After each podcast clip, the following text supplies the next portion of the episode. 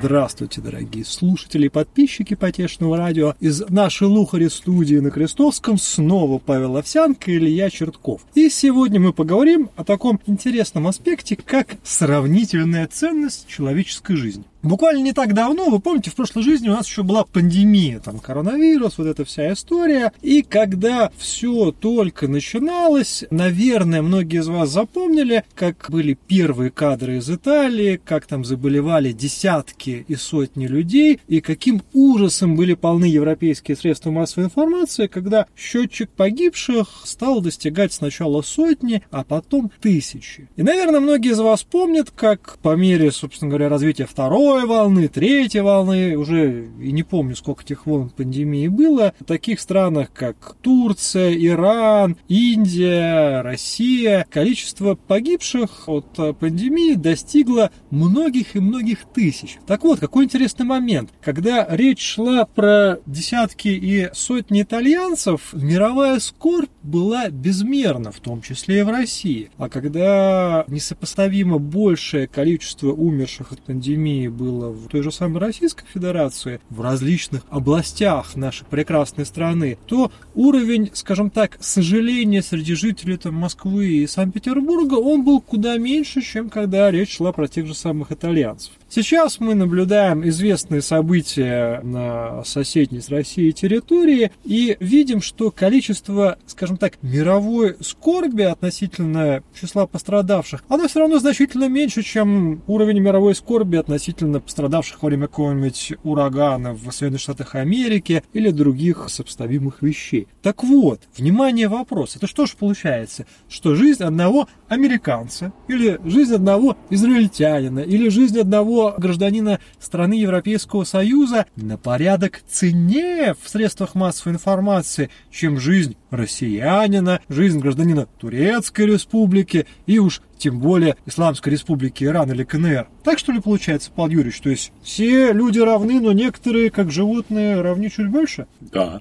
Это... А чем это можно объяснить? Тут даже другой момент. Почему для нас, для широкой массы россиян, действует тот же самый, на самом деле, сравнительный фактор, когда из-за десятка прекрасных итальянских старичков, которых, конечно же, жалко, но у нас тут в уже запрещенных социальных сетях были заплачки и все прочее, а по поводу гораздо большего количества количеству россиян, да и пофиг. Ты упомянул такой важный нюанс, да, было пофиг э, аудитории Москвы и Петербурга. Угу. Да, ну, что греха таить, в двух столицах у нас э, уместны, что называется, среднего класса, криаклов, интеллигенции, как угодно называй. Есть такая история, что мы немножко снобы что в Москве, что в Питере. Угу. Поэтому, конечно, народ не тот, страна не та, что его жалеть, потому что сами во всем виноваты и так далее и тому подобное. Вот эта вот история. А Италия, прекрасная Италия, это же Ренессанс, это Рим весной, да, вообще сейчас говорит, как маэстро Панасенко. Да? Ну, вот. Признан иностранным агентом. Да, он э, восхищается Италией. Люди восхищаются Италией, потому что это архитектура, это тепло, это стильные итальянцы, это мода и так далее. Конечно, бедненьких жалко. Если они помрут все, как мы без Италии-то будет, понимаешь? Мы можем все переехать. Но если вы вдруг уже давно ехали, если могли. Ну и плюс, конечно, конкретно там итальянцы, так они первые отпиарились на этой теме, первые показали грузовики с гробами и так далее и тому подобное. Где, кстати, грузовики? Где эти грузовики? Где гробы, где грузовики, да, где эти сотни и тысячи погибших, но дело даже не в этом, да, дело в том, что они первые, так сказать, показали нам картину ужасного будущего, ковидного, а потом, ты знаешь, ведь еще такой момент очень часто, что человек ко всему привыкает. Если от болезни умирает один человек, это трагедия, да, там, вот для семьи его, для друзей, друзей. Если в результате какого-то несчастного случая, условно, авиакатастрофы умирает 300 человек, это общенациональная трагедия. А если в результате болезни умирает 100 тысяч человек, ну, то это так и надо. Нас же каждый год от других заболеваний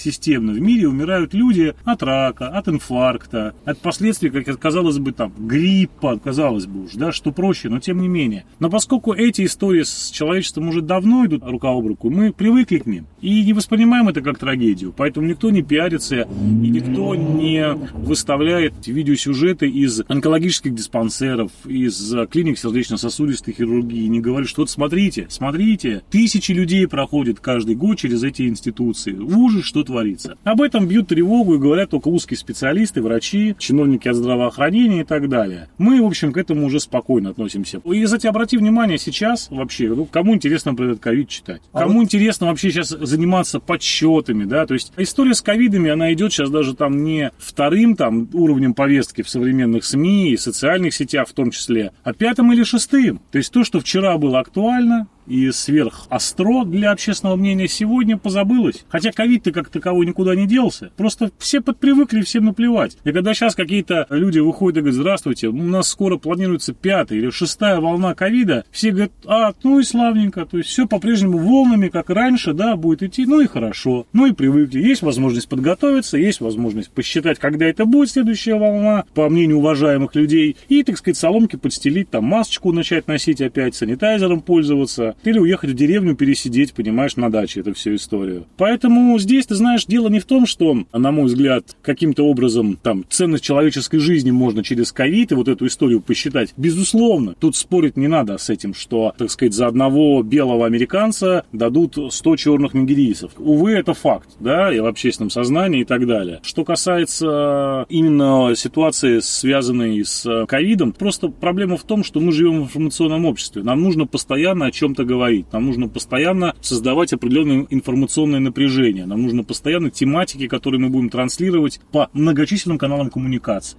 Ковид – отличная штука для этого. Война – отличная штука для этого. Мор – отличная штука для этого. Эпидемия – супер. Катастрофы, обвалы рынков, любые столкновения на религиозной какой угодно почве, криминальные какие-то вопиющие события отлично ложатся в канву вот этой истории. Поэтому ковид прекрасно показывают мертвых стариков в Италии. Это замечательно, люди переживают. Но со временем, естественно, у каждой тематики она имеет всегда свой такой драматургический потенциал, когда она хорошо отзывается в людях. Вот ковид потихонечку съезжает. Вот смотри, как получается. По сути дела, на фоне сравнительных вот этих оценок, что там про одного мертвого итальянца говорили столько же, сколько про 100 мертвых турок или россиян, вырисовывается такой ценностно-информационный расизм. У нас угу. есть белые люди, ну, в кавычках, здесь я не говорю про цвет кожи как таковой. Здесь есть, есть первый мир, второй да. мир и третий мир. У нас мир, есть да, люди есть... первого мира, которые ценны очень. Есть люди второго, третьего и четвертого миров, которые цены в гораздо меньшей степени. Так вот, получается так, что многие жители Москвы, Санкт-Петербурга и других других прекрасных городов нашей прекрасной Родины, будучи в глазах жителей первого мира жителями, в лучшем случае, второго, в лучшем так. ассоциируют себя как раз с теми самыми белыми господами. То есть они себя считают, скажем так, родственниками не тысяч умерших россиян, а родственниками вот этих самых итальянских старичков. И такое идет честное сопереживание итальянцам там, или американцам или англичанам, что ощущение, что вот у этого пользователя запрещенной социальной сети из Москвы, это у него его лично итальянский дедушка умер, а вот его там реальные дедушки, бабушки и прочие братья, двоюродные братья же с ним, ну, господи, ну это же второй сорт. Ты знаешь, мы вот с тобой сейчас иногда, по-моему, уже поднимали этот вопрос, да, как mm-hmm. интересно у человека меняется, у русского человека меняется менталитет, его поведенческие привычки, когда он переезжает из провинции провинции какой-то столичный город. Угу. Насколько он старается сразу же влиться, так сказать, в атмосферу. Насколько он старается стать москвичем или петербуржцем больше, чем коренные живущие здесь москвичи или петербуржцы. Хотя, надо признаться, за свою жизнь я ни разу не встречал коренного москвича. Но, тем не менее, вот коренных петербуржцев я ну, встречал просто достаточно. Они в Купчино редко встречаются, коренные Да, да, ну, как и я, в общем-то, редко встречаюсь в Купчино, коренной петербуржец. Но, тем не менее, ты понимаешь, какая ситуация? Что, да, безусловно, это люди, которые твои родственники остались в Курске жить, условно говоря, или в Новосибирске, они в некотором смысле становятся для тебя, ну, какими-то такими париями в некотором смысле, да, неудачниками, что типа вот сидят в своем Курске, ничего не делают там на зарплату в 30 тысяч, а я в Москве работаю менеджером по продажам, понимаешь? И, конечно, я вот на каникулы улечу в Италию, потому что у меня есть деньги. И, конечно, Италия, о, как я люблю там бывать, это вам не Курск. Вот это происходит. Я не знаю, как это объяснить, такой переполох сознания человеческого в такой вот перестук непонятный мне совершенно. Я поймал себя на самом деле на вот какой истории, что у нас в стране очень сложно такой как бы синкретизм разных течений и чувств человеческих по отношению к самим себе, по отношению к своему государству, стране, обществу. Его нельзя назвать там ни национализмом, ни космополитизмом, ни патриотизмом, ни там либерализмом. Это всегда будет что-то не то. Это всегда будет где-то недоделано, где-то переделано. Что-то будет лишнее, чего-то будет не хватать. Я понял такой интересный момент, что последние события последних двух месяцев это очень хорошо показали. Читатели, наши слушатели, думаю, догадаются, о чем я говорю. Проблема в том, что у нас, ты знаешь, не сложилась нация ни в политическом смысле, ни в этническом смысле, ни в каком. У нас нет нации. Мы слабо осознаем свои интересы, политические, экономические, социальные. Мы слабо понимаем, что является источником нашей сегодняшней жизни, нашего бытия, в том числе политического и социального, да, то есть в какой степени это Россиюшка прекрасная, в какой степени это ужасный Советский Союз, в какой степени это Великая Российская империя. А, мы очень а, ситуативно работаем со смыслами. Как, понимаешь, многие говорят, надо восстановить идеологию. У нас нет никаких идеологий, у нас только сиюминутная какая какая-то вот реакция на какое-то событие подбирается под нужный градус повестки. То есть нет такой ситуации, когда у нас есть стержневая история идеологическая в нашей стране, и вот на нее мы опираемся. Нет. У нас сегодня мы поговорим, когда нам надо, о традиционных ценностях, о семье, о православии, о Боге, о многопоколенческих русских семьях и так далее. Завтра мы будем говорить о необходимости свободного рынка, права частной собственности, свободного обмена валют и передачи передвижение товаров через границу и услуг туда-сюда. Потом мы будем говорить о том, что, условно говоря, Сталин эффективный менеджер, потому что он смог сделать то, то и то, но не смог, правда, сделать то, то и то, но это не важно, да. Мы не имеем однозначного отношения к тем или иным вопросам, такого принятого в государстве. Отсюда, как относиться к себе тогда? Если мы не особо сильно понимаем, да кто мы вообще такие. Мы смотрим в зеркало, а оно кривое. Итальянцу в этом смысле проще отнестись и к смертям внутри собственной страны, и к смертям смертям в другом месте. Почему? Потому что у них общество, да, оно там, условно говоря, очень сильно пропитано такой, знаешь, гуманистической традицией, в хорошем смысле этого слова. Конечно, они переживают за других людей равномерно везде, да, и мы понимаем, что высказывание вот этим вот западным миром его позиции по поводу каких-то сложностей, притеснений гражданских и в России, которые имеют место быть, да и в Африке, и на Востоке, где угодно. Это не потому, что они хотят везде лезть и диктовать свою волю. Это не так. Итальянцы не диктуют нам политически свою волю. Но исходя из своего ценностного, гуманистического, гуманитарного, так сказать, такого вот настроя, они переживают за нас, за русских людей, как за людей в первую очередь. Они нас считают людьми, считают, что у нас есть права человека, которые наше государство также должно отстаивать. То есть они своими лекалами нас меряют. В России, понимаешь, когда действительно есть история о том, что вот репрессии были необходимы, многие люди считают. А какое уважение к человеческой жизни, собственно, может идти речь,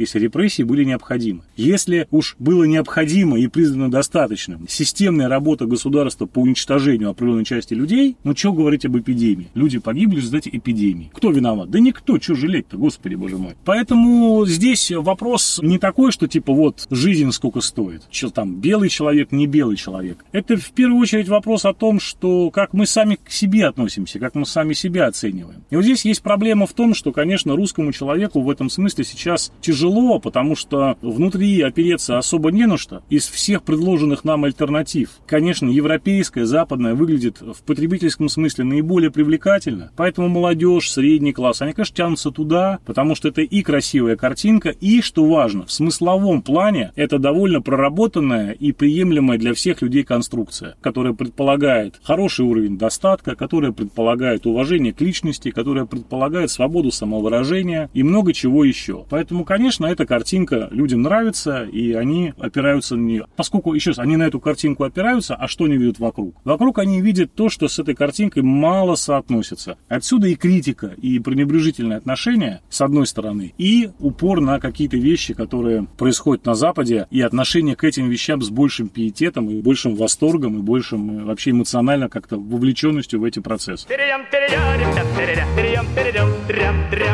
интересный такой момент. Я согласен с тобой в твоих умозаключениях, в выводах. Так. При этом я ни разу не согласен в основаниях, на базе которых ты эти выводы сделал. Мгм. Во-первых, сейчас, ну, ты знаешь, у нас обычно я выступаю за такое либеральное крыло, ты за консервативное, а тут сейчас внезапно будет с точностью да наоборот. Мгм. Не поверишь, я не считаю, что итальянцы или французы или даже датчане, уж тем более эстонцы, относятся к России с так называемых гуманистических позиций. Упаси Боже. Я считаю, что на самом деле большинством людей на условном Западе, которого в цельном понимании, конечно же, нет, когда они говорят о России, о Китае, о Турции, о Нигерии, движет не гуманистический, а абсолютно меркантильный капиталистический интерес. То есть это, кстати, нормально, я не считаю это чем-то. А я даже не Не-не. понимаю, почему это противоречит. Не-не-не, я к тому, что, что как бы не думают они ни о каких правах человека в России, там, Нигерии, ЮАР или где-то еще. Да наплевать им. Они хотят, чтобы нефть, газ для них стоили подешевле, а геморроя от э, всех этих стран было поменьше. А второй момент, вот когда ты говоришь, что когда мы смотримся в зеркало, а у нас там нет цельности, у нас там такой синкретизм и все прочее. Ну вот слушай, я видел в Израиле, Турции, Да-да-да-да. даже в Франции примеры, когда вот идет по улице там барышня, условно говоря, в консервативной очень одежде, в консервативном наряде, причем независимо от того, речь идет про мусульманский консервативный наряд, там, понятно, там хиджаб, никап и все прочее, Мгм. либо это католическая монашка. А параллельно ей идет дама, одетая как э, в российский ночной клуб в 90-е с сигаретой и всем прочим. Стильно, дорого, Стильно, богато. Стильно, дорого, Так. богато, в леопардовых трусах э, и так далее. Здесь я там, условно говоря, вижу, как там расположен квартал религиозный, где живут иудеи. Здесь там, если это Турция, там какие-нибудь такие, ух, крепкие мусульмане. Либо если это Франция, там, соответственно, видно, что люди богобоязненные, хотя тоже могут быть и мусульмане, как и католики. И тут же рядом какая-то сплошная, прости господи, гомосяо, как э, когда-то говорили, и все прочее.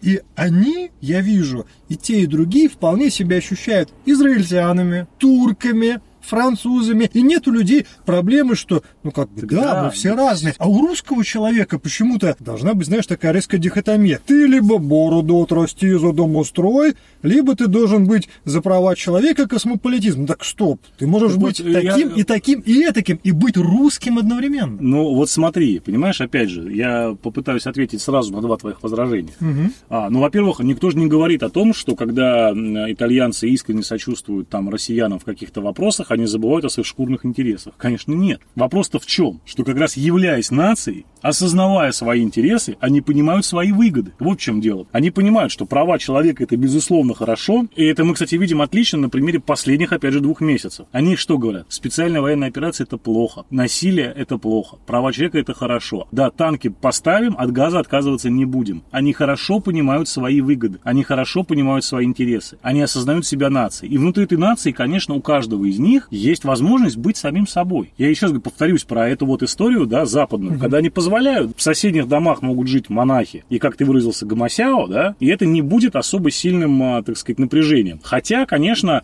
что греха таить, Трения могут быть. они есть, и мы это прекрасно понимаем, что и во Франции между коренным населением, скажем так, и приезжими бывают, как и в Италии между теми самыми вот представителями альтернативных, так сказать, каких-то эмоциональных повесток и традиционных, тоже бывают сложности. Это очевидно. Но, тем не менее, это внутренний такой вопрос, который не мешает им все равно всем осознавать себя нацией со своими выгодами и интересами. У нас, увы, к сожалению, этого пока нет. Не может московский, так сказать, пишущий журналист в либеральной прессе, который выходит, так сказать, на митинги против, встать на место человека с Кубани и признать, что, может быть, для человека с Кубани, да, там, существующая ныне власть и не является абсолютным злом. А даже наоборот. Да, то есть и поэтому человек в этом смысле не свою как бы амбицию смиряет, а проклинает человека с Кубани, говорит ему, народ не тот. Ну так может быть как раз в этом-то и проблема, что покуда у нас московский журналист Нет. ассоциирует себя не с Откуда человеком с взяться Кубани. национальной интеллигенции, если нет нации? Понимаешь, сперва появляется нация, осознавая свои интересы и выгоды, и потом внутри нее это, ну, классический процесс, описанный не одним умным человеком. Тирям, тирям,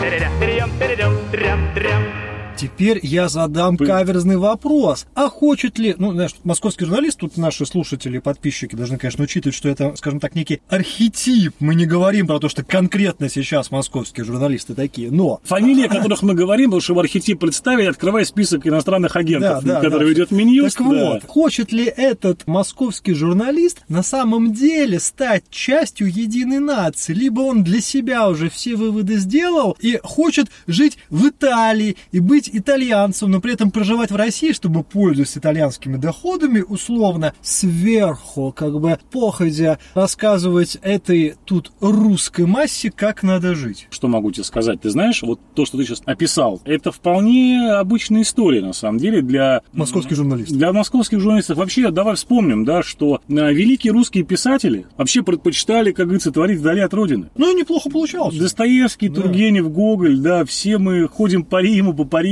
и видим мемориальные доски, что великий русский писатель жил здесь. С Полиной Виардой. А потом ты смотришь годы жизни в этом доме во Франции, прикидываешь их с годами жизни в принципе и думаешь, а Тургенев вообще чей писатель? Русский или французский? Как говорится, вот такая ситуация. Черт ты с ним, где он живет физически. Хочется человеку работать на берегу Мраморного моря или Бискайского залива? Да нет проблем, по большому счету. Пожалуйста. Но вопрос в другом. Он хочет, условно говоря, невозможного, да, то есть антинаучных вещей в том смысле, что Бискайский залив должен переместиться на пляж Ладожского озера. Немедленно секунды, понимаешь? В чем проблема нашей интеллигенции, на мой взгляд? Они смотрят на ситуацию, которая происходит во Франции, которая происходит в Италии, в Германии, там, в скандинавских странах, и думают, вау, как круто, вот нам бы так и полностью забывают о том, что вот эти страны прошли колоссально трудный путь к тому, чтобы у них получилось то, что получилось. Выращивание национальной интеллигенции. Более того, надо понимать, что за еще даже там 60-80 лет назад в этих развитых европейских странах за вот такую вот позицию, которую по отношению к собственному государству наша интеллигенция занимает, вот наши там московские петербургские, могли не просто подвергнуть какому-то штрафу или тюремному заключению, могла и смертная казнь последовать. Ну и, собственно говоря, следовало. И следует, это надо тоже очень хорошо понимать.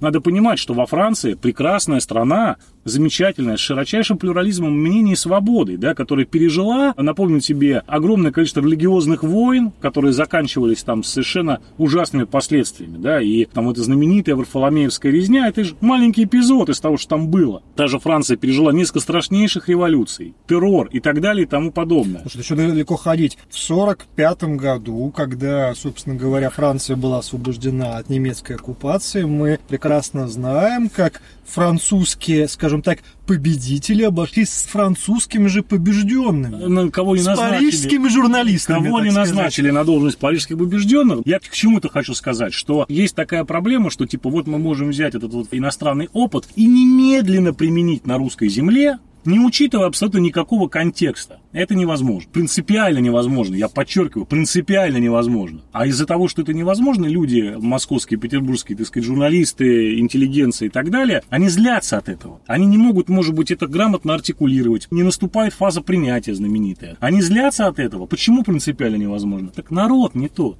Чиновники сволочи, народ ворует, пьет и ленив. РПЦ наш отвратительный. Вот католики прекрасно. Там, вот я неоднократно просто наблюдал у наших интеллигентных людей, там, от, условно говоря, от каких-то там около политов до Кончаловского Андрея, что типа вот, вся проблема в православии у нас в стране, понимаешь? Там-то в Европах католичество просвещенное и лютеранство, а здесь у нас ого-го, да, поэтому вот мы все здесь дремучие, рабские, восточные и так далее. И вот вся вот эта вот глупость, которую они транслируют, понимаешь, с э, умным выражением лица многократно, много лет подряд, она, конечно, вот к этому и приводит, что у нас наша интеллигенция, она национальная интеллигенция Италии, Франции, Америк, чего угодно, но только не России. Вот я как раз хотел сказать, что, а может быть, тезис насчет того, что русская нация еще не состоялась, его надо чуть поправить. Нация-то вполне себе состоялась, а вот интеллигенция, она не национальная. И- Не нашей национальности. Нет, я не соглашусь, потому что нации не бывает без смыслов, не бывает без э, той самой самой пресловутой интеллигенции, которая есть такой гиперобразованный класс, да, людей, которые действительно формируют смысловые какие-то концепты и смысловые нагрузки. Подожди, людей. мы с тобой не раз не два говорили, у нас есть такие люди, которые вот придумывают концепцию народа бурундука. Да, это аргумент, конечно, железный. Это я железный выбил аргумент. табуретку Это- из-под да, твоей да,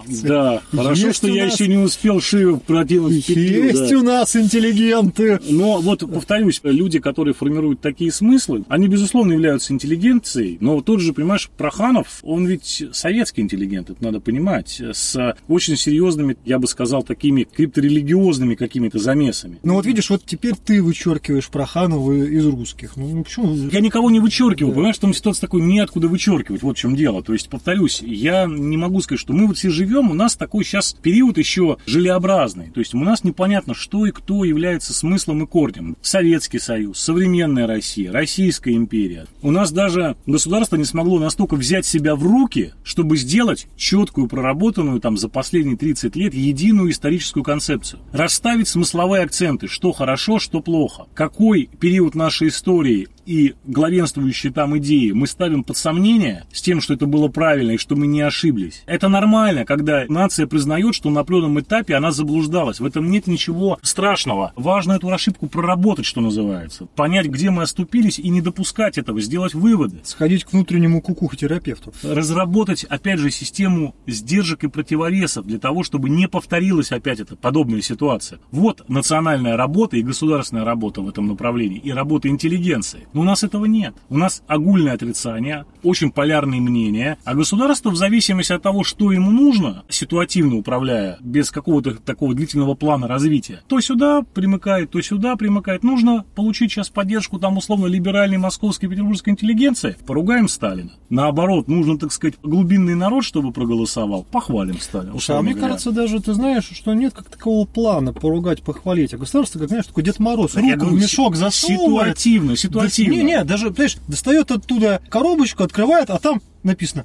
«Ругаем Сталина». А, ругаем Сталина. Мне кажется, тут уже некое такое упрощение совсем идет, хотя, наверное... в Хотя кто некоторых- его знает? Хотя кто его знает, и в некоторых случаях иногда, конечно, Кажется, бывает. что именно так и есть. Да, вот сейчас у нас там определенный набор вот этих вот, так сказать, эм, политических гэгов в руках у государства есть, вот оно им жонглирует, без какого-либо, по большому счету, большого смысла, без какого-то вообще эффекта. Поэтому, ты знаешь, вот э, резюмируя все-таки и как-то подводя черту, так тебе скажу, что у нас все-таки есть проблемы с национальным самосознанием, национальным определением. У нас очень большие проблемы с прошлым из-за этого, а, соответственно, и нет понятия, что мы хотим от будущего, как мы его хотим. Те вещи, которые нам наши властные, так сказать, э, умы постоянно транслируют, они же сами потом это все обесценивают своими действиями, и сами же потом нивелируют свои заявления какими-то конкретными действиями. Поэтому у государства нет последовательной политики, а направленной, скажем так, на формирование нации. Пусть даже это будет вот эта вот знаменитая там российская нация. Я бы предложил, ты знаешь, в конце, в традиционном обращении к слушателям и подписчикам предложить поучаствовать в дискуссии с ответами вот на какой вопрос. Дорогие друзья, дорогие слушатели, подписчики, а как вы считаете, кого из ныне живущих россиян, именно россиян, можно причислить к, скажем так, российской интеллигенции? Ну или, по крайней мере, к моральным авторитетам, к производителям смыслов? Кого бы вы хотели рассматривать в качестве людей, выражающих ваше философское, ваше национальное мнение. Если такие есть, интересно на самом деле этот список увидеть. Писатели, публицисты, московские журналисты и многие другие. Вдруг мы с тобой на самом деле заблуждаемся, и нас сейчас совершенно правильно поставят на место. Поправят. Поправят. Разъяснят. Совершенно Разъяснят. верно. Дорогие друзья, с вами были Павел Овсянко, Илья Чертков, Потешное радио. До скорых встреч! Перейдем, перейдем, там, перейдем, перейдем, перейдем, там,